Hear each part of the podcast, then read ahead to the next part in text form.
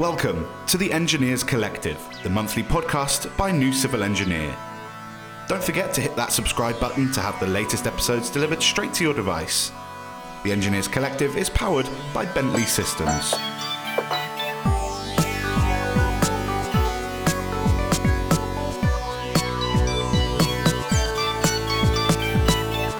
Hello and welcome to the Engineers Collective. I'm Mark Hansford, And I'm Alex Wynn. And today we're talking new plans for High Speed 2. Are we in a climate emergency? I think we are. We're going to talk about that.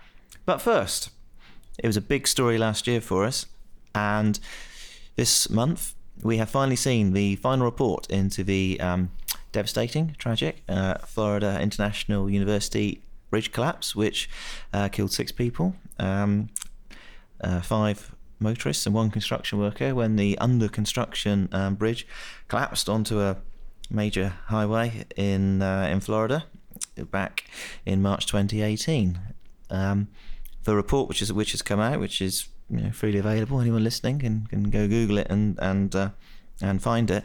I mean, it, it is just a, a catalogue of design and construction errors, which I think every civil engineer around the world should have a look at because it really is a how not to do it guide, isn't it? And actually, I think we, we commented, didn't we, when we were reading it ahead of writing about it in the magazine this month, that um, it's almost one of the most readable pieces of sort of engineering critique that that anyone could come across. It's very, very accessible, and it makes it even more blatant how many different stages um, the fail safes weren't there, or they were there and they didn't perform exactly as they should. And it harks back really to our very first episode of the podcast and talking to Ed McCann. It's the skills thing again, isn't it, Mark? It is abs- oh, yeah, absolutely right. I mean, it, and I would absolutely echo that. It is really accessible. If you just read the, if everyone just read the executive summary, Two pages. two pages, it sums everything up perfectly. It's just, it really is critical reading, I would say. And and you're absolutely right. There were errors identified in design, errors Mm-hmm. earliest identifi- at the very earliest stages, uh, errors identified um, during construction, and it was still under construction. And and what's really interesting, as you say, referring back to to, to Ed, um, there was an independent design engineer. There was an independent design room, Appointed, yeah, to do this. There checking. was an on-site uh, construction checker, and these are things that we, you know, in, in the wake of other failures, we, we people talk about. Do we need to go back to that world over here, away from the self-certification? peer reviewing of Yeah. Mm. the designs and making sure someone's there having oversight on the project in Yeah. construction. Yeah. Yeah, and and you know they had those systems in place there, and the thing is still tragically collapsed and tragically killed people. Yeah. Yet again, it's a unique bridge design. We talked about that a lot with Polcevera. Uh, Is nearly every bridge unique, do we think? And or is it the degree to which the designers are pushing the traditional boundaries of design to come up with their preferred structure?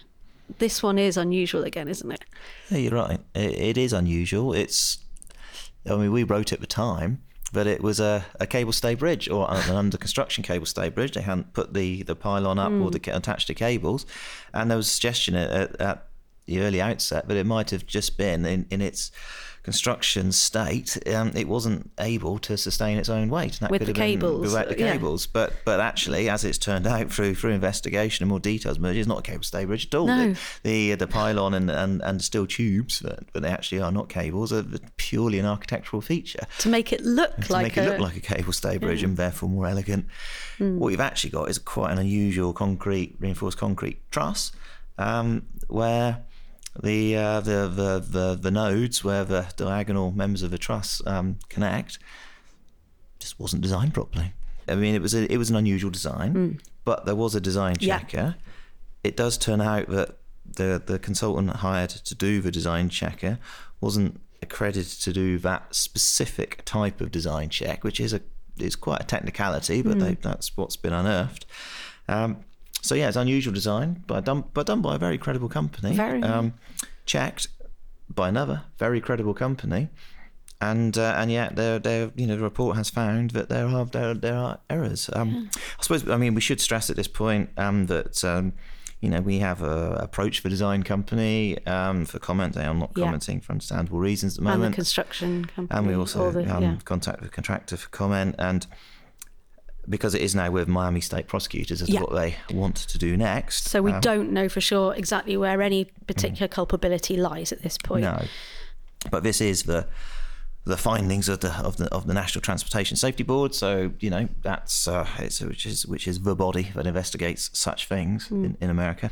They say um you know inve- action will presumably follow now, but here and now there are there are some, some clear lessons for, for engineers worldwide to go take a look at, and I guess we would urge them to go take a look at it.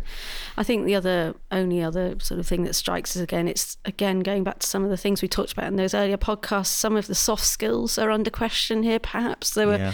there were um, there was clear awareness of some issues with the in construction part of the bridge where cracking had appeared at certain points in the truss or uh, across the bridge structure. Yeah. I'm not entirely sure um, where they were, but people had been alerted to the presence of these ca- uh, these cracks, and Yeah. the checking engineers knew about these things. But again, it's the degree to which any action was taken to ensure those cracks weren't as catastrophic as they ended up being. Yeah. And that comes down to communication in a sense, does it not? Perhaps. It, it massively comes. Question is there Yeah, anyway. The question is there, absolutely. That you know, as you say, the cracks were reported, meetings were held Mm. um, In fact, there was a meeting on the day.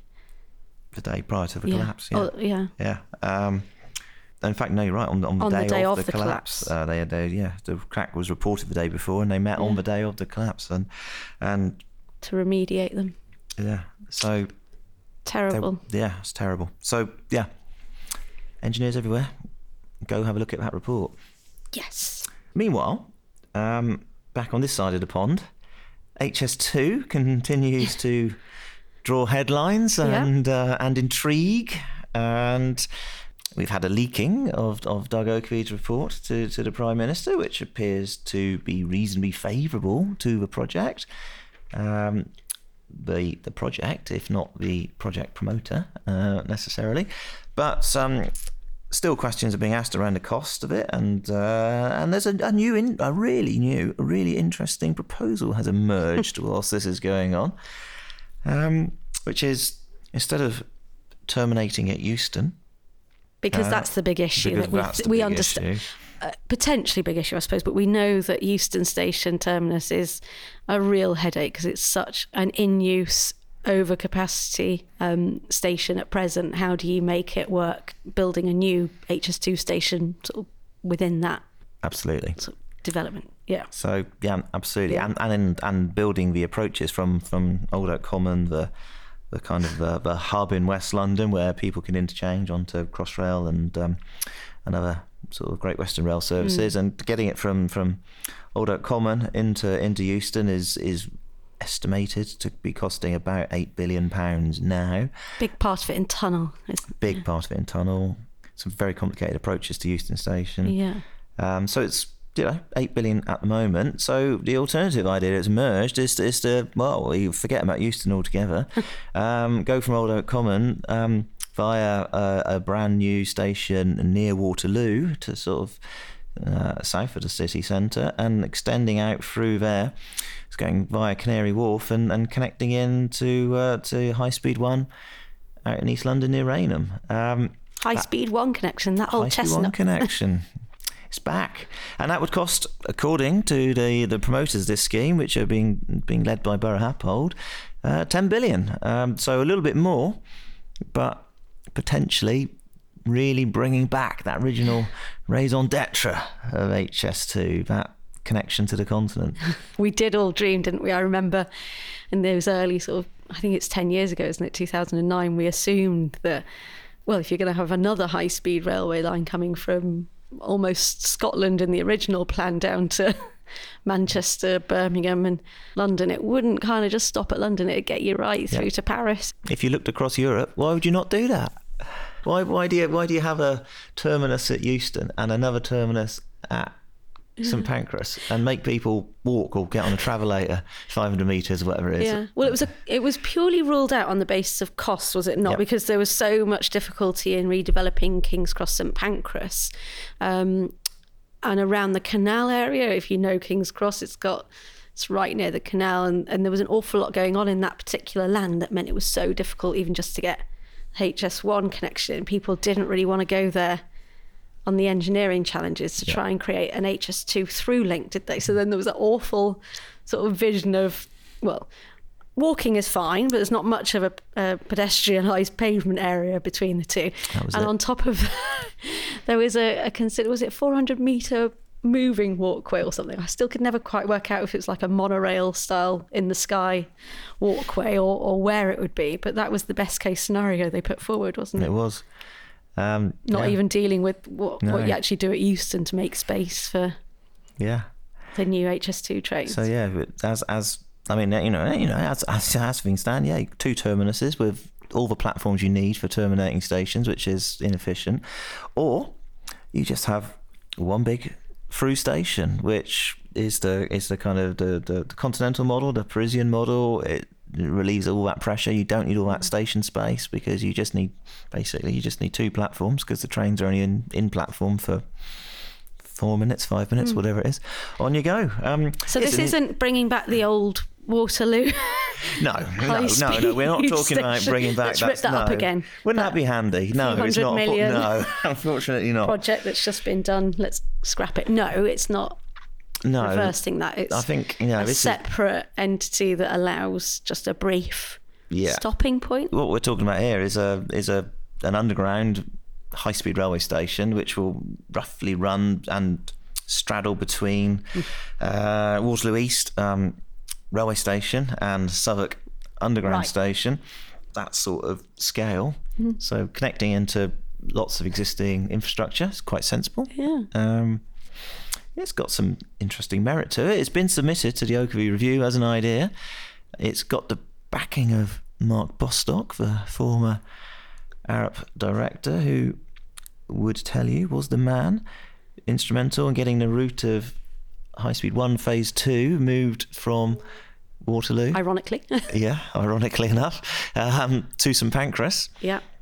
So yeah, there's a there's a there's a collaborator in, in Buro I suppose that plan. was the first high speed rail link as well, officially, the St. Pan- when it moved to St Pancras, wasn't it? That's It was, our yeah. first high speed rail in the UK. So I suppose it is the man that um, might know about these Yeah. things. Um, my only thing is, I suppose, has anyone done sort of business impact concerns about whether that affects the current Eurostar Well, link at you at King's Cross St. Pan- uh, at St Pancras rather, and also would you then suddenly have customs at Waterloo East well, quite. I mean, I think I think there's border checks, further work to be done. I think especially in the New World Order and pro- post Brexit, getting your visa stamped. the people who bought property around Euston expecting a high speed two station are probably not that uh, not that excited about this No. idea either. But uh, Lend Lease might be querying the logic of it, but it is absolutely fascinating. Well, the yeah. idea that you can completely change it up at this point, and I suppose Buro Happold on uh, putting this plan together, if it did ever come into being and they had this cost estimate wildly out, it wouldn't be good for their credibility. So you'd, you just uh, expect this to be relatively well well, yeah, costed. Yeah, you'd think so. Intriguing. We'll watch this space. The final thing to talk about, probably um, because we can't really ignore it, and given um, in the recent last month or so, we've seen some pretty shocking flooding and across quite a large chunk of the, the north and middle of uh, of England. Um, so we clearly we, we we need to talk a little bit about about flooding, but I think probably you want to just talk about, I suppose, the, the bigger picture of it, really, which is the, the climate emergency. And Yeah. we're going to talk about this um, shortly with our special guest, uh, Keith Clarke. But before we bring in Keith, I mean, it's, yeah, it's, the timing is just extraordinary, wasn't it? Just as um, Boris was beginning to. Prime uh, Minister Boris Johnson. Prime Minister Boris Johnson was was belatedly convening the government's Cobra committee to Yeah. which to talk about this situation, which was not an emergency, but then became an emergency. Um, Venice is, Yeah. is is was being submerged by the city's highest tide Again, in 50 years. Um, and Australia was and still is battling um, catastrophic bushfires. Yeah. All three events attributed to climate change. Yeah, it's just not quite being dealt with in the same with the same sense of emergency as campaigners are trying to get um, people to understand, is it? No. I mean, the if we take the Venice flooding for a start, I mean, we've written about the MOSE flood barrier since its I think construction started 2003, didn't it, or something? Yeah. We wrote about it at least for the last 10 years, off and on. It's a totally feasible project. It's just other reasons that it's not happened, but completely unforgivable reasons when it is designed to entirely protect the flooding from that lagoon into Yep. the city. It, it seems just so shocking that somewhere so familiar to many and so precious, even a place like that can't be can't get people called to arms to fix the problem. Yeah. I mean, clearly, I mean, there, there are all sorts of classic Italian political Well, um, reasons for why. It's why not really cutting it, is it? but it doesn't cut no. it, does it? I mean, you know, Italy. Well, as we said with with Polcevera Viaduct, I mean, Italy is is a is a European country. Uh, it, it is uh, so it should be sort of things should not be happening. Engineers should be able to, to, to stop these things happening, but clearly in, in Venice they are not. Um, but Or equally, being here in- prevented from. being prevented from you know dragging on and being delayed. yeah. But equally here in the UK, you know, Yeah. we've, we've we you know these places that have just flooded in, in and around uh, Rotherham and Doncaster. They, you know, they they flooded in 2007. They Yeah. some of them have flooded more recently. Still, they're still not. Some of them still aren't getting any kind of flood risk mitigation. Hmm. And It's fascinating this part of it, isn't it? Because 2007 was the the worst floods that you know triggered the Pitt review that followed a few months later, and and there was again in 2008 Pitt review a real call to action, um, a clear set of absolute guidelines on what needed to be done to prevent major flooding happening in the UK again, and then austerity hit no one had that much of an appetite in central government once the floods had subsided enough to really enact enough plans to make real changes there. And that also got complicated by the fact that if anyone was going to get any central government flood defence funding or flood management funding, local communities had to find a way to stump up some of it themselves, either through private contributions or yep, um, or through the council people, or, or someone. yeah. homeowners actually coming up with Yeah. part of the plan themselves, it or part of the money to pay Yep. for the plan themselves. So, I I fear this is one of those scenarios again. Well, it, it, it's been coming, and now we know the climate emergency is a very scientifically present danger. At what point are people going to realise that flood management policies affect whether people are protected from floods? Yes, um, absolutely. Um, it's probably the good news is that the the grant and aid um, mechanism, which is the, the partnership funding mechanism, which you know works out how much private cash Contribution, you contribution you need to get before you, you can get some money from the government or through the EA to get your scheme off the ground. It is being reviewed. Um, Is that because it wasn't working? well, uh, you know, it so so the experts tell us it, it kind of has worked on. It's kind of, it's worked on big schemes where you can dem- demonstrably demonstrate you are protecting a lot of houses from flooding. or a private entity that is a big industrial or commercial. Uh, if you can make a big slug in the government's stated aim to protect 300,000 more homes from flooding, if you can do that, then you're not bad. But anything which doesn't do that has struggled, Mm. and some of these uh, these recently struck places, they they yeah okay, it, a lot of it's been from rivers bursting its banks, but it's also been exacerbated by stormwater, surface water flooding, and um, related to these extreme, related more to extreme. extreme localized kind of storms and um, and stormwater flooding is notoriously difficult to get grant and aid funding Yeah. for so it is being reviewed um, but I suppose ultimately the Environment Agency just doesn't get enough money does it No, and I think that was my next point. Really, give credit to the Environment Agency for coping rather well in many instances over the last decade, where it has had its hands tied financially. I think for all the talk sort of 10 years ago about green policies and green agenda in austerity there was nothing mentioned it was all very much about the localism kind of fix it yourselves people with a bit of help from Yeah. uh, sort of almost like moral support yeah on offer from central government because it and their and its agencies because there wasn't Yeah. much else. And it's just interesting. Here we are in, in election further. Um, and we haven't seen all the, as we record this, we haven't seen all the manifestos, but so far there's not much sign, despite the recent flooding. uh, And the Cobra uh, Committee meeting. and the Cobra Committee meeting, there's not much mention of flood money in there. And I guess, well, there you go. There's maybe there's the, there's the challenge is to keep up, keep up the shout. You know, And also, again, if it isn't about flood defence, as we know in recent times, the the policy move has been towards flood management, not flood protection, because that implies that every house will be utterly protected. But it's again, where are we going to get to in terms of new developments and retrofitting existing homes and businesses to make them more flood resilient? We know it's needed. We know it's possible.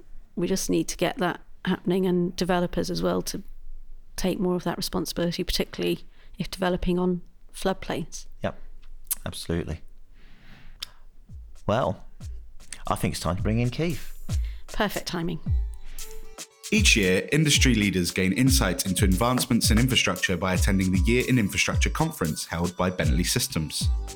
Through keynotes, industry forums, invite only summits, and a main conference, attendees interact with more than 1,500 industry leaders and like minded professionals to connect, collaborate, and share perspectives. If you missed the 2019 conference in Singapore, it's not too late to catch up on the highlights. Go to www.yii.bentley.com and remember to save the date for next year's event in Vancouver, 12th to the 15th of October 2020. Keith has more than 40 years' experience implementing major public infrastructure and city developments through either design, construction, or public policy input. He successfully run several major construction and engineering consultancy businesses, most notably serving as chief executive of Atkins. He's long been an advocate for sustainable development and the need for the decarbonisation of society, and nowadays is the most active and outspoken person I know on the subject. He's chairman of Forum for the Future, and I can't think of anyone better to explain the engineer's role in mitigating climate change. Welcome, Keith. Uh, thanks. Thanks for having me. So let's start with the beginning, really. Government is committed to the UK being net zero by 2050. So, for our listeners, what do you actually take that to mean? Um, well, it means that May did actually understand the science. Uh, and I think Blair understood the science, Brown sort of understood the science. Cameron, we can't tell whether he understood the science or not. But they've all said the right thing. But I think May genuinely meant it, that she understood there was a climate change emergency. Um, and all this stems from the last IPCC report, where they went from two, you know, two degrees is pretty necessary by the end of the century, and it would be nice to look at one and a half. Lots of work done, a lot of it led by Oxford. Um, I mean, the UK has got fantastic scientists on this. I mean, really are stunning people. And unfortunately, their answer was actually, it's not a good idea, it's a necessary idea to get to one and a half and you have to get there by mid century. So the science was unequivocal. And the good thing is that May understood that. The bad thing is that we didn't have any continuity of government to do anything about it. Yeah. Um, but I'm not sure that's necessarily a big problem. Okay. So, from that, you're, you're confident that you know, with perhaps Theresa May started the the move, and we're going to continue it. But I suppose what you know, when we say committing the UK to being net zero, I mean, how how does that actually work? Are we talking about just the country as a whole is going to be a net zero emitter of carbon by 2050? Um, is, that, there is that what we mean? There's a massive discussion had about the definition of net zero. Um, and actually, I'd like to put that aside because if you look at all the pathways to get to anything approaching net zero, ignoring offsets and imported goods for a second, uh, they're valid issues that um, the Greens uh, parties and environmentalists have argued for for a long time. Setting those aside, you still have a rate of uh, uh, a decarbonisation beyond anything our industry has done as in terms of rate of change ever, even in wartime. So, arguing about the ultimate aim and the, the technical definition, for 2050 when you haven't started on what we're doing this year with a pipeline mm. which will go well beyond there. It's sort of, you know, it's the point where you're, you're really worrying about the pinhead, but you really do need an injection right now. It, it, there's stuff to do right now. Ignoring the long term or medium term debate about what net zero carbon definition is, or even carbon accountancy, which is an immature, uh, and, and this word, but it's immature. Don't wait for the perfect answer. If we behave like engineering always does, which wait for the ninth decimal point before you get off your backside, we're not going to get remotely there. All pathways, all pathways require the built environment to massively, massively decarbonize now. And it's not an affordability issue. It is simply not, we'll do it if we can afford it. It is a prerequisite of the way we run our society. And that's, a, that's the change which we haven't seen coming out of National Infrastructure Commission. Mm. You know, it's a balanced question. No, it's not a balanced question anymore. It's not a balanced question. You should renovate buildings like the school buildings, which are massively uh, in deficit for maintenance right now. So, should you renovate those to keep the roofs on for the kids in school and the heating on? Or should you actually go to the next step and make it net zero carbon and invest in an industry? I think the answer is unequivocal. You should be doing both, but you can't build a built environment that carries on the way we are. Otherwise, you're at four degrees. And we are capable the UK, with our science, with our Met Office, with the investment we have in technology, with our civil engineering skills and technical skills, and, and actually our financing. Uh, we learned a lot about public. We have all the bits to actually be world leader in this, and that's not a bad game.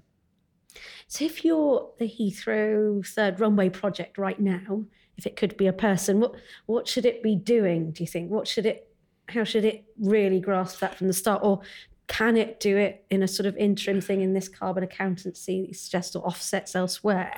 Or do you think one. it's kind of like it's a almost here and today project? Um, I, I, heard a presentation by the Kuwaiti Investment Fund, who are part owner of City Airport. City Airport is looking for another runway, somewhat hmm. smaller mm. than Heathrow, but same principal issues. And they're looking for a net zero carbon project. They're looking at all electric uh, ground fleet they are assuming, and I'm not arguing it's reasonable, but they are assuming that certainly for short haul, electric planes or other fuel planes, low carbon planes, will be available within 30 to 40 years. And the airline industry is rapidly looking.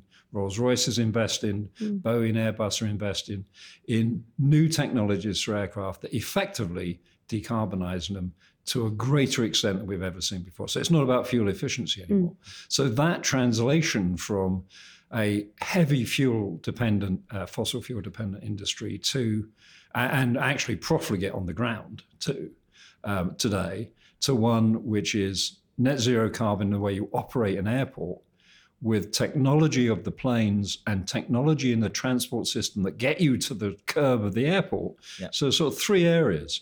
I don't think you can freeze everything. Do we need more runways? Well, actually, we probably need some more runways in some places, mm. but you might not have as many flights. You might actually reorganize the way we look at using carbon in an effective way. Certainly, the current offsets for planes is meaningless. You know, I just shamelessly, I flew to Singapore to give a speech. Um, it was worth it. There were 2,000 people, so you can just about count it as being worthwhile the offset is a few pounds. Mm. Um, it's got to be a meaningful offset. And that isn't a tax. That's just actually saying the impact of that trip is being included in what you're doing. So, you know, it's not unreasonable that the cost of disposing of something if you buy a good, uh, you know, the, the cost of disposing of a nuclear power plant one day is affected in your bill somewhere because that is the real environmental cost. And you should look at that. Same for an airline flight. So, yeah, will there be one? I think um, some of those runways will happen, but they need to be net zero uh, uh, uh, as an operating airport. Um, both of those projects, both Heathrow and City Airport, had plans to do it. I think both of them have too much offset. Offset's a cop out. Um, you can see offset, not bad idea if you had 15, 20% offset today and next year you make it 4% less and 4% mm. less and 4% less and you get to net zero offset by 2050 And by offsetting, what do we mean for those who maybe aren't as familiar with? Uh, offsetting um, means you buy a peat bog in Scotland and show that's got a carbon sequestration that offsets the carbon that you can't deal with on your own project. Um, now, if you're offsetting to actually absorb carbon somewhere else, that's one thing. So you plant a bunch of trees. But actually, it's got to be a declining element. So if you're doing a project today, you don't have good carbon accounting, frankly. You don't have good practice. You don't have new technology embedded today. So if you're doing it today, yeah, offset's probably a good idea because at least it makes the financial appraisal of the project reflect its true cost. Yeah. But it can't continue that way. It's mm. it's the immature end of decarbonising. Yeah. And it needs to decline every year to the point where offsetting is not counted. But by then, act of faith, carbon, CO2e, will be priced, rationed, regulated. It will be a scarce commodity that you mm. can't use. Mm. And I have no view of whether it's priced at 400 a ton or regulated out or is a standard. I- It will be all of those things at different times. And that's fine. We just need to get on with actually working out how to design it out because the money is going to demand that it's out. Mm. So well, that's great, and, and I think you know that's from an well from from from a human perspective that that sounds like a, the way it should go. From an engineering perspective, that sounds like the way to go because that gives engineers something really tangible to grasp on, doesn't it? If, if engineers can work on whether it's civil engineers designing the actual runway infrastructure or aeronautical engineers making you know planes run much much leaner much greener that's that's something we can go at as engineers isn't it Yeah. um, but what, where, you know, I guess you know, with, you know, government's current thinking is you know this kind of countrywide net zero thing, and that brings in questions like uh, High Speed Two is an interesting example, another big controversial project where actually, as a report out this week from the High Speed um, Rail Industry Leaders Group, obviously a vested interest, but nevertheless they've done quite an independent report, I think, looking at you know, he um, HS2 has always so far been quite coy on its on its net zero credentials because ultimately, obviously, in use, it's assuming that energy is coming from renewable sources to power the trains. It's it's it's pretty green, but in construction, there's an awful lot of concrete, and so it takes many many years on you know just on that simple calculation for it to become a help to net zero. But if you bring in the broader broader benefits of a high speed rail network, including modal shift and Yeah. including you know the kind of the unlocking of development areas which you can then build new brand new sort of you know green housing and, and, and stuff on then you can paint a picture that high speed rail is a massive part of a UK kind of net zero world which you said it yourself if if then National Infrastructure Commission was really looking at, at what the infrastructure needs were from a net zero first perspective they might put that up front and the essential thing. They might not but i guess you know where does you know do you, is, is that where some serious thinking needs to go on right now? I think that's that's a perfectly reasonable scenario to play with a fatal flaw. right. Okay, I, I, it is reasonable to say, look, the, the overall benefits for the economy, for distribution wealth outside of London, for hopefully having housing development that's not on a floodplain, that would be novel. Um, uh, uh, uh, and looking at do you need infrastructure in the way we currently think about it if you're looking at a net zero carbon urban development strip? And, and rather than looking at how you design our infrastructure, we should be looking at it as why have we got infrastructure? And you build it a different way. It's not saying you're not going to have roads or access or energy or telecoms. It'd be quite a good idea if people did have high speed broadband and all the rest of it. It's hard to do your homework without it, actually. Mm-hmm. And mm-hmm. that is a massive disenfranchisement. So those things should be done. But the question starts at a different question point. So if you said for high speed two, actually we have a carbon budget, hmm.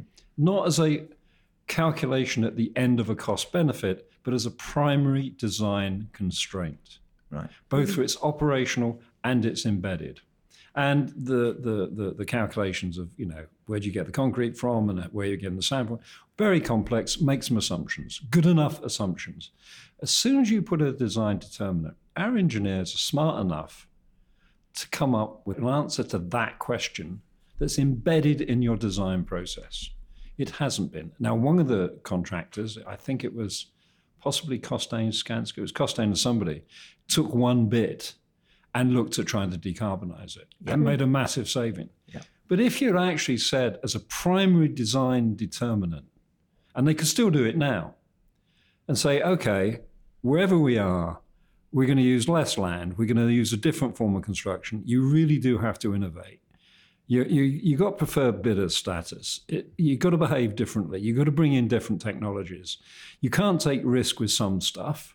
But you, you know, you're not going to try a new low carbon concrete for the tunnel lining for Thames Tideway. Okay, you're just not going to take a mm. risk. But there's a hell of a lot of stuff you can. And we haven't seen any innovation in that sense. And there is a real issue about saying, what is the long-term energy supply? And it, you know, it frankly has to be renewable energy or net zero carbon energy or nuclear, and it has to be dedicated. And if you can't do that, you should run the train slower. You know, those mm. equations are quite complex equations. But uh, you, it, the business as usual, frankly, is just socially and legally unacceptable if you believe the Climate Change Act it's an act. And guess what? It is an act. So maybe we should start behaving like it's an act. Oh, by the way, your school kids think it's true. Your graduates think it's true. The population lying down in Trafalgar Square think it's true. Um, the politicians occasionally think it's true. The profession should get on with it. It's a fantastic opportunity to change the design question. Well, this is the this is the classic cop out. I'm, I'm speaking cl- clearly on behalf of the the designers and, and, contractors here, but that has to come from the clients, doesn't it? That has to come from Mark Thurston saying, right, you yeah, as you say, your preferred bidders now go back instead of just keep sharpening your pencils and cutting cost out of this project, cut some carbon out of it instead. Yeah, I think that it, it is up to the clients to a degree um, to say we're going to ask a different question. I quite agree. Um, but I, I think there's two issues to there. Um, there's no other industry that I know of where the um, suppliers of the service, which is what consultants and contract are, wait to be asked for a product. Mm. Okay? Or uh, not, not the product, but what the product can do. So, you know, Sainsbury's run a supermarket. You could suggest to Sainsbury's that it does other things as well. Um, or you could suggest uh, uh, uh, that it being net zero carbon is part of their future franchise. Um, and they might say no. Um, you don't kind of wait for Ford to say, um, we weren't going to put SatNav in because no one asked for it, or central lock in, well, no one asked for it. Mm. You know, there's a competitive element in those markets, but we don't seem to have a customer service element in ours. And uh, we, and I, I think that's one of the problems uh, or characteristics. It's not a problem. It's a characteristic of, of certainly civil engineering, which is tends to be rather insular. Civil engineering as a profession is not the profession that's going to solve this. Civil engineering will solve it with environmentalists, with traffic planners, with scenario, with IT, mm. with a whole bunch of disciplines which create civil engineering projects. So it's not your standard civil engineer with the standard, who are fantastic. But that's not the only arrow in the quiver that's going to that builds a railway station. You know, pedestrian models, environmental M&Es, structure, you name it. You name what you need to make a successful piece of city these days. And behavioral psychologists. And believe it or not, maybe some building physicists. Now, are they civil engineers or not? I have no idea. I don't actually care. You know, it, it, the, the inconvenience of climate change, you know, oh, Gore was right. It is the inconvenient truth, but it's actually much more inconvenient because even if you look at Oxford and Cambridge or Harvard, who I just talked to, they climate change doesn't fit in their college regime. Mm. And climate change requires all sorts of disciplines to dance together. Um, it is really inconvenient institutionally. Doesn't mean it's not the right thing to do. Just means it's hard to do. What do you think the civil engineer's role is? Because I think we started have a conversation about this and that you know it seems like there's an amazing opportunity so you start to think maybe the civil engineers could be the leaders in this but actually what you're suggesting is it really is this sort of team effort but if they're quite insular how do they make that leap especially if they're not used to offering up solutions unless asked for it sounds like there's a real like on the back foot situation for civil engineers if if well, we're being a bit negative i suppose I'd be more optimistic. I think yeah. um, uh, uh, I talked to actually a couple of other consulting engineers, uh, sort of senior people in them, and said, you know, have you made more money when you've offered something to a client or when you haven't? And both of them said, when we've offered more, either they've taken it up, which was our experience, and you you do better because you you've said, you know, we could do this. Oh, that's cool. Let's explore it. Or the fact you've engaged with them, even if they say no, we don't want it, leads to a different relationship. Uh, we've certainly found that uh, throughout the Middle East. Certainly at Atkins, we did. We found it. Um, uh, true, actually, of people like the Highways Agency who want people to come and talk to them. Interestingly, you know, they expect their supply chain. You know, they're quite a sophisticated, deep client, as is Network Rail, as is uh, Hinkley Point. They expect us to turn up as on my side of the design industry, where I used to be, and engage. Um, and I think there's some training to be done for, for middle management to a give them the time to do it. Unfortunately, we don't have the McKinsey model. And the McKinsey model is you have about 60, 50% utilization. You spend the rest of the time doing knowledge transfer um, and, and reckoning out what the client question will be and doing studies. We work, you know, our industry works at 76 ish, 78 utilization, keep the billing hours out, we cheap, bill cheaply. Y- you don't have time to think. So there is a sort of an investment of intellect. And you have faith that in a world that is changing, you might make a lot of money out of it. I'd actually say if you don't do it, you're going to lose a lot of money because you won't be competitive. So I think I, just one of the things on causing changes. Money is moving. I mean, the the Mark Carney's uh, carbon disclosure, risk disclosure project is really gaining traction, and that's going to change the risk appetite of money investing either in government bonds or in projects or in private finance or public finance or public utilities. The money side is moving very, very quickly. Uh, ESGs are now at, you know, uh, environment, social, and governments uh, uh, investments are now at 30, I think 34 trillion dollars, trillion dollars, from up from 22 a few months ago. I mean, ma- you need to check those figures, but it's massive change. The point is, these aren't ethical considerations; they're risk considerations. Yeah.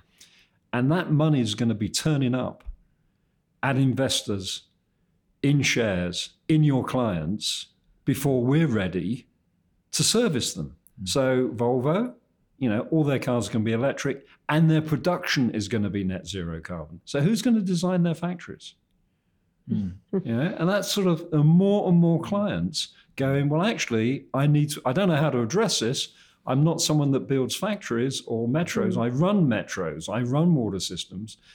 Excuse me, you're the, what are you going to do for me? That's the opportunity. Bit uncomfortable. There's no standards for it. Immature mm. accounting.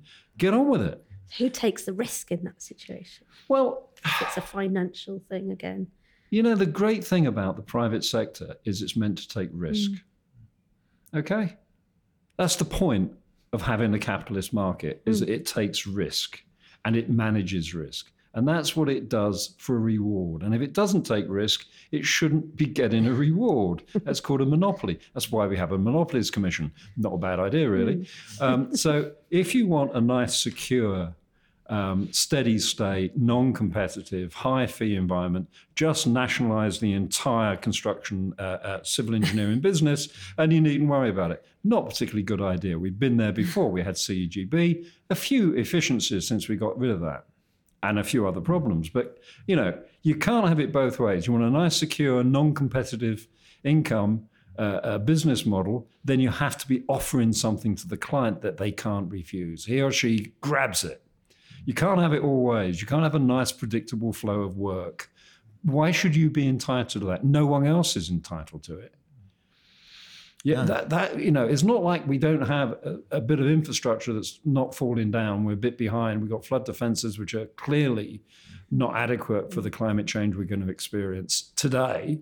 Uh, clearly, we have schools which are falling down and are massively in disrepair. Clearly, social housing is a massive need. And quite clearly, we're not able to actually retrofit buildings that don't burn down. So we have a few problems.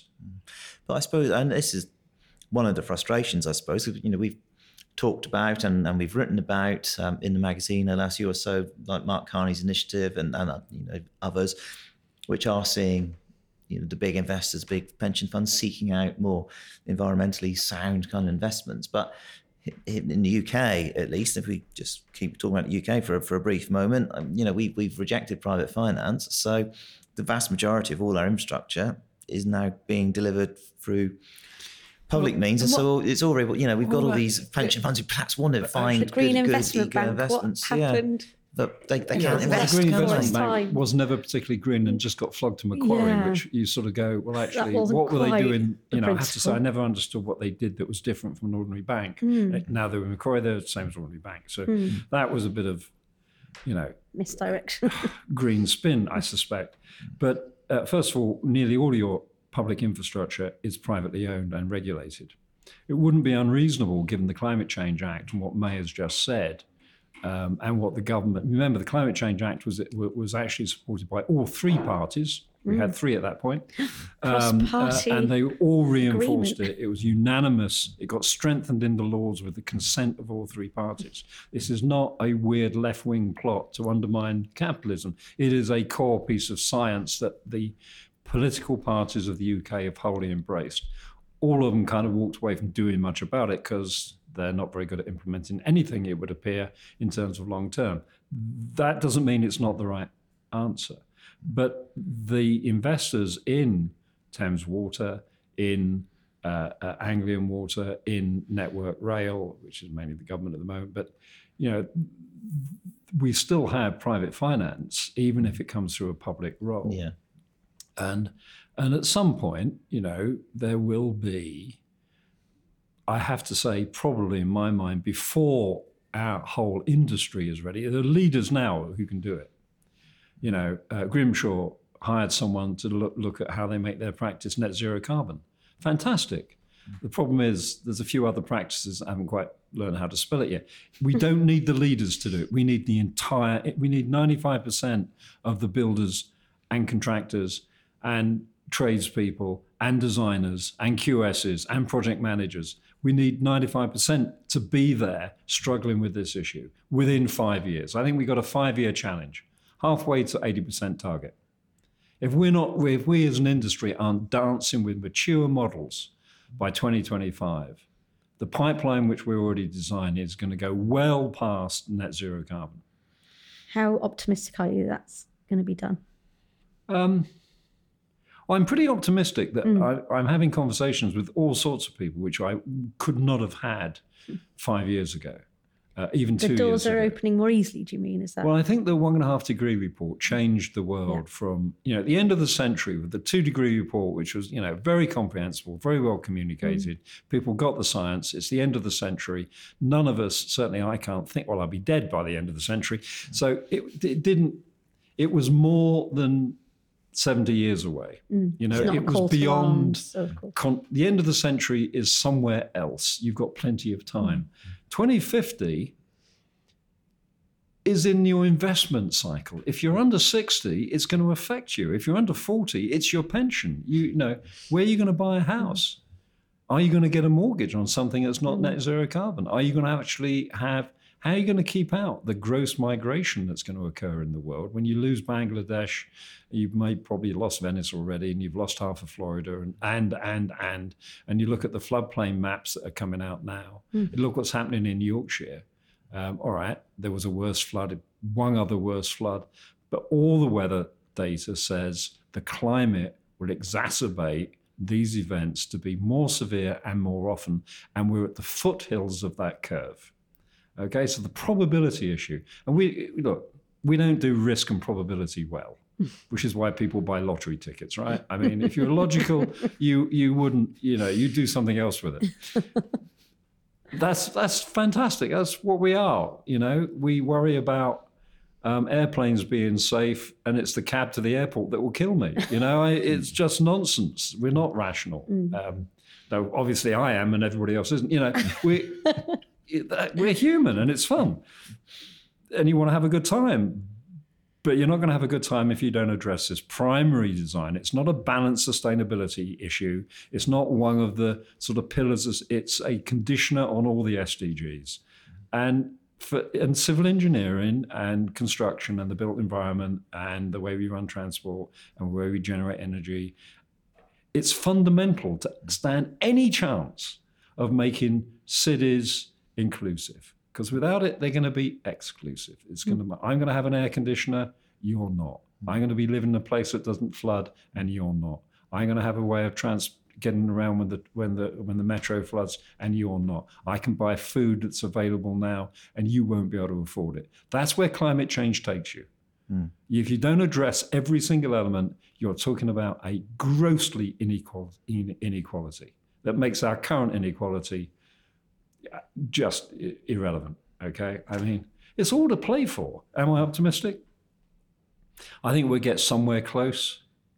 Um, uh, I'm relying on all sorts of things happening, but it, it does mean agriculture, built environment, um, uh, geo uh, and uh, it, all the elements have to play really, really hard all at once. It, we, 20 years ago, you could have played with something, got it wrong, tried again, change your emphasis, looked at this, looked at that. It's not true anymore. It's just not true. Uh, you know, the original uh, uh, uh, report on this, um, uh, you know, we that was 15, 20 years ago now, and the time we had to do it was 20, 50 years later. So we're now 20 years later this way, and we're 50 years earlier in needing to do it. The curve is damn near vertical, and and that's the that's why that's why Claire that's why it went to Parliament as an emergency. You know, mm-hmm. emergency has yeah. a meaning. Yeah. Mm. It is not convenient. It is not normal. It is extraordinary. It is means you have to do things you wouldn't do at a rate that you wouldn't normally do. You can't play at options, you play them all. And that, you know, fantastic intellectual, technical, and market opportunity for some, and highly disruptive and upsetting for others. So we've, you know, we rightly, we're, we're, we're here in the UK and we've talked a fair bit about the UK. And, and, and Keith, you make the absolutely brilliant point there that, you know, the, the, some of the stuff which is, you know, globally that, that if we don't address climate change is going to start happening. But I mean, you know, taking this up to a, a, global level, you know, we civil engineers, we're all over the world. Um, and UK is is taking a lead on this, thankfully, pleasingly. Let's you know, let's fingers crossed that we do take a lead on it. But there's kind of a there's another level up to this, isn't there? When we look at you know, we're UK, we're a developed world, we're taking a lead. That's probably good because arguably we've created the problem in the first place for all our kind of industry yeah. of, of, the past. Um, but there's a whole a whole new level of people like us emerging, isn't there? And and that which is just gonna, if it's not done right, it's just going to take this problem to a whole new level. So, well, I, I, mean, you've I, got this brilliant fridge this, analogy. So, come on, give us your fridge analogy. But this is your this is your grazing of the commons question, isn't it? You know, I graze my cow on the common to the extent that my cows get get fat, but next year there's no grass for anybody and they will die. Mm. Uh, that's a crude summary of that problem. Mm. But it does require global cooperation. It does require um, it does require every for contraction and convergence. So um, uh, is the UK's in of itself, with 70 odd million people, a bit under, is our carbon footprint sufficient if we've got to near zone to make a difference? No. But if we don't, why should France? Yeah. Why should mm. Germany? And at that point, we all die. I mean, it's as simple, it's as binary as that. It is a global emergency, which is why, you know, it figures in Europe in every, you know, read any paper, climate change is in the paper five or six times, not on a climate change subject, but on a flood or on a biodiversity, on a social exclusion, on a migration. It, and by the way, an exacerbating factor is climate change. So they're not climate change articles, they're articles about other things which are happening, which are being exacerbated by climate change. Okay, there's a travel program on TV, guy traveling through South America, and villages emptying out because there's no water. The men are going north. That's part of the migration issue to the US from, from Central mm. America, exacerbated by climate change. Is it caused by? No, there was always an issue of poverty, but it's much worse. Is it 10% worse or 50% worse? Not sure, but it is definitely worse. And tomorrow, it's much, much worse. So you, you've got to have some degree of faith that if we can do it in the UK and have the technology and learn how to do renewable energy storage in a way that gets rid of the grid as we can't do it and look at the custom, places like India are already. I just heard a, a woman talk about green buildings in India. So a whole bunch of states in India will give you extra floor area if your building's green. fairly good definition too. Okay, um, uh, other ones are giving you uh, a quicker permit. Other ones are giving you less permitting fees. So there's stuff going on in India where there's actually people doing um, progressive, sustainable development. Um, Institute of Human Habitat and Indian Institute of Human Habitat looking for a net zero carbon campus. Um, fantastic bit of research. Also looking at systems of systems to support the campus, which you'd then use that learning for cities. Massive education issues to go on to get your regular sewer department, not just in Bangalore, but in every in New York and Boston, to understand they got a different game. Massive issue to get through people who are making their current system work to say, hey, game on, different different thing to worry about, and you're not equipped for it. Um, have a sense of humor, get on with it. These are really big challenges. But China is going to become a low carbon economy quicker than America. American states are going to do stuff despite Trump. Um, Poland is an issue, Hungary is an issue, parts of South America an issue. You could just give up and spend your pension, couldn't you?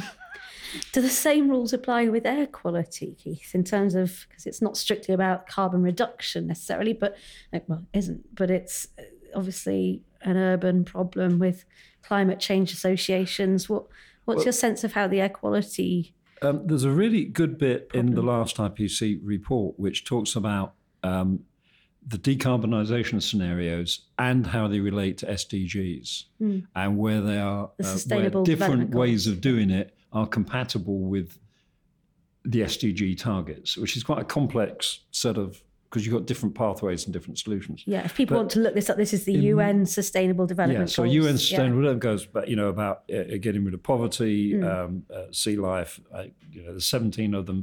Three are governance, the way you govern city. One is climate change itself, and then the other 13 are, you know, air, water, agriculture, Mm. diversity of women, um, uh, security. I mean, you, you can look them up. There's a nice badge. You get all different colours. Anyway, they're fantastic goals people have signed up to them. They are making a difference. Um, and most pathways are supportive of this. You can make mistakes. So if we go massively for biofuels as the global answer, well, you've actually probably completely screwed the poor in terms of, of, of food. Uh, because food will become scarce because we're doing something else with it. So there's all sorts of complex issues around that. Uh, but by and large, they are complementary to it they certainly need to be complementary to it, and that's why some of the technology will be interesting. And frankly, um, the air quality issue, it's hard to see that anything to do with net zero carbon isn't massively additive to solving the air quality issue, which, you know, today I read uh, is linked to brain cancer. Um, we already know it's a major asthma cost to the NHS.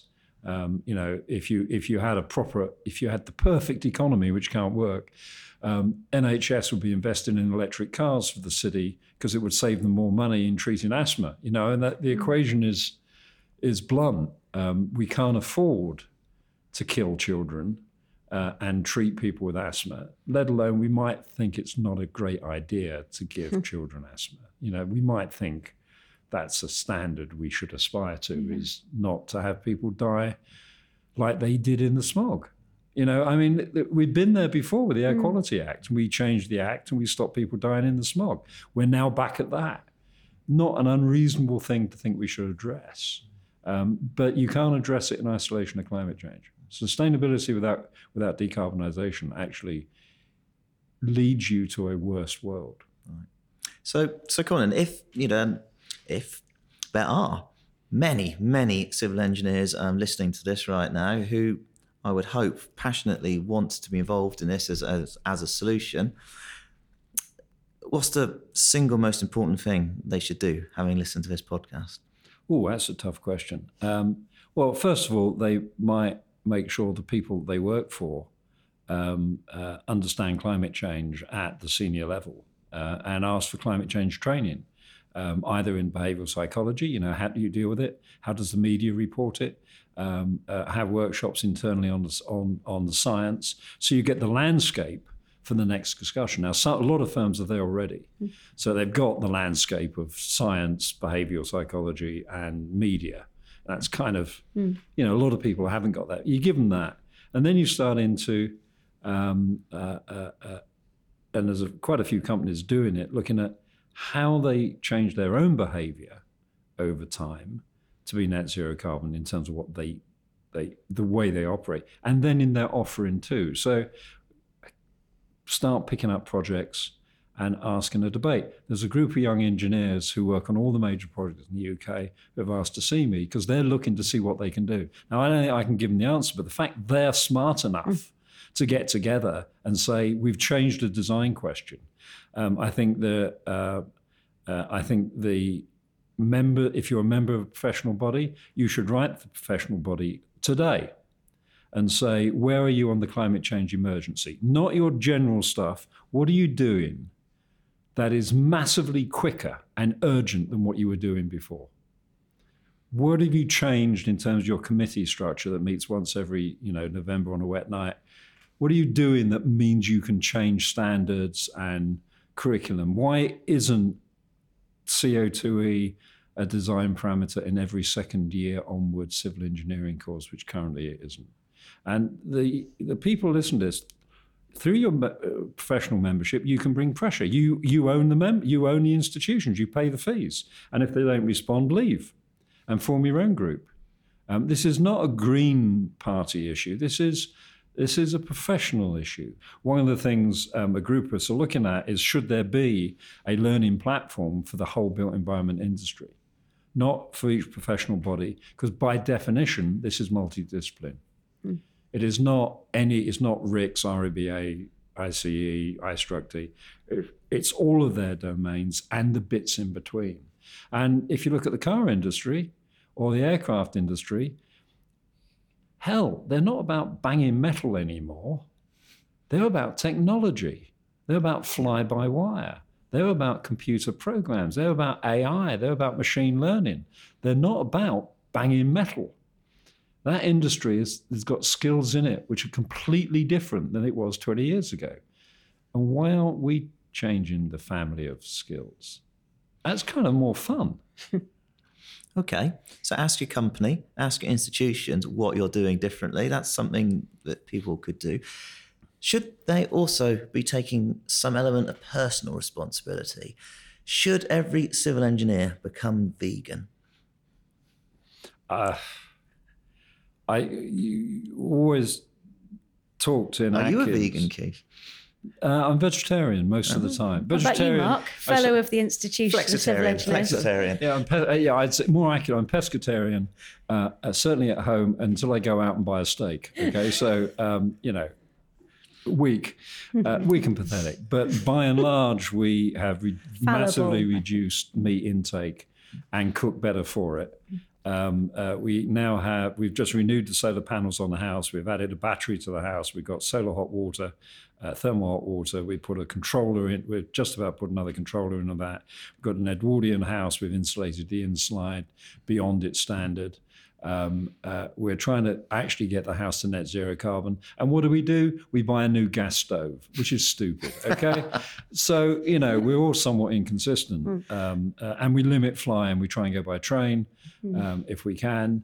Um, uh, so the only flights we do, I do now, is where I actually think the stuff at the other end has a leverage um, uh, uh, beyond what. So Bentley did a fantastic conference in Singapore, really have some first class stuff, and had uh, climate change as their lead uh, keynote speech. Uh, that's quite interesting. A company like Bentley, privately owned, forward thinking, very innovative. Climate change, not a convenient subject, not subject that people necessarily wanted to hear. They put it to, you know, to their credit, they thought it was relevant. That wouldn't have happened five years ago. You know, you'd have had something about marketing or something comfortable and cheery and not very inconvenient. It's a fantastic sign from a, from a privately held company, and more power to them. And I, we're seeing that more and more.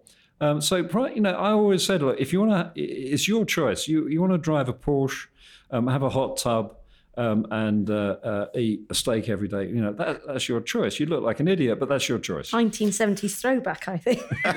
but, but you know, what what what you do in your own life is not my business. And you know, I always took the view in Atkins that I, I didn't want to know about your sexuality. That's not my business. Um, I want to know you're treated fairly. I want to know that you are able to reach your potential. I wish we'd done more on that. We tried. Uh, I want to not be racist or sexist as a company uh, with no unconscious bias that's detrimental. But what you do in your private life is your business. Um, your values, who you vote for, what you do, how you behave outside the office, that's your business. What you do as a professional, well, that's different. As a professional, you should understand climate change. It is unconscionable as a professional. A professional is just that. A professional is meant to be able to uh, say things to a client the client hadn't thought about. Okay? You're not you're not a hairdresser. Okay? You're someone giving advice from a sphere that the client doesn't understand. You're helping he or she solve a question they can't even articulate. That's what professionalism is. You know, it's, it's about and giving judgments and engaging. Um, and that you should be able to do. And you want to be an idiot in your own life, that's your problem. I mean, not my business. You leave the office, I don't own your brain. Um, in, you know, uh, having said that, we as a family, you know, are trying to live on a uh, vastly reduced carbon footprint on the basis I can't go around giving talks if I'm, um, you know, behaving with a four litre Porsche outside. At my age, it doesn't make any sense anyway. So. But I got a Brompton. I got a new red racing bike, which is really cool. Sad, really, isn't it? No, and you rocked up in it today, so we you you you've, you absolutely ticked the boxes with us today, um, and we thank you for it. You never told us about your fridge, Keith. Well, if you do want to hear Keith's fridge analogy, then there's an easy way of doing it. As he's mentioned, Keith gave the keynote address at Bentley's recent Year in Infrastructure conference. So just go to bentley.com and navigate yourself to the Year in Infrastructure section where the videos are all up there for all the keynote addresses, including Keith's. I definitely urge you to go listen to it. It's fascinating, it's brilliant, it's not that long, and he does explain to you why the fridge is going to exacerbate the climate emergency. So that's it from us for this month. Do join us again for the next episode of the Engineers Collective. Remember to subscribe if you haven't already. And in the meantime, please do check out newcivilengineer.com and have a read of the magazine so you get a little more of a sense of what else we've been interested in. Thanks for listening to the Engineers Collective, powered by Bentley Systems. To find out more about Bentley's Year in Infrastructure conference, go to www.yii.bentley.com.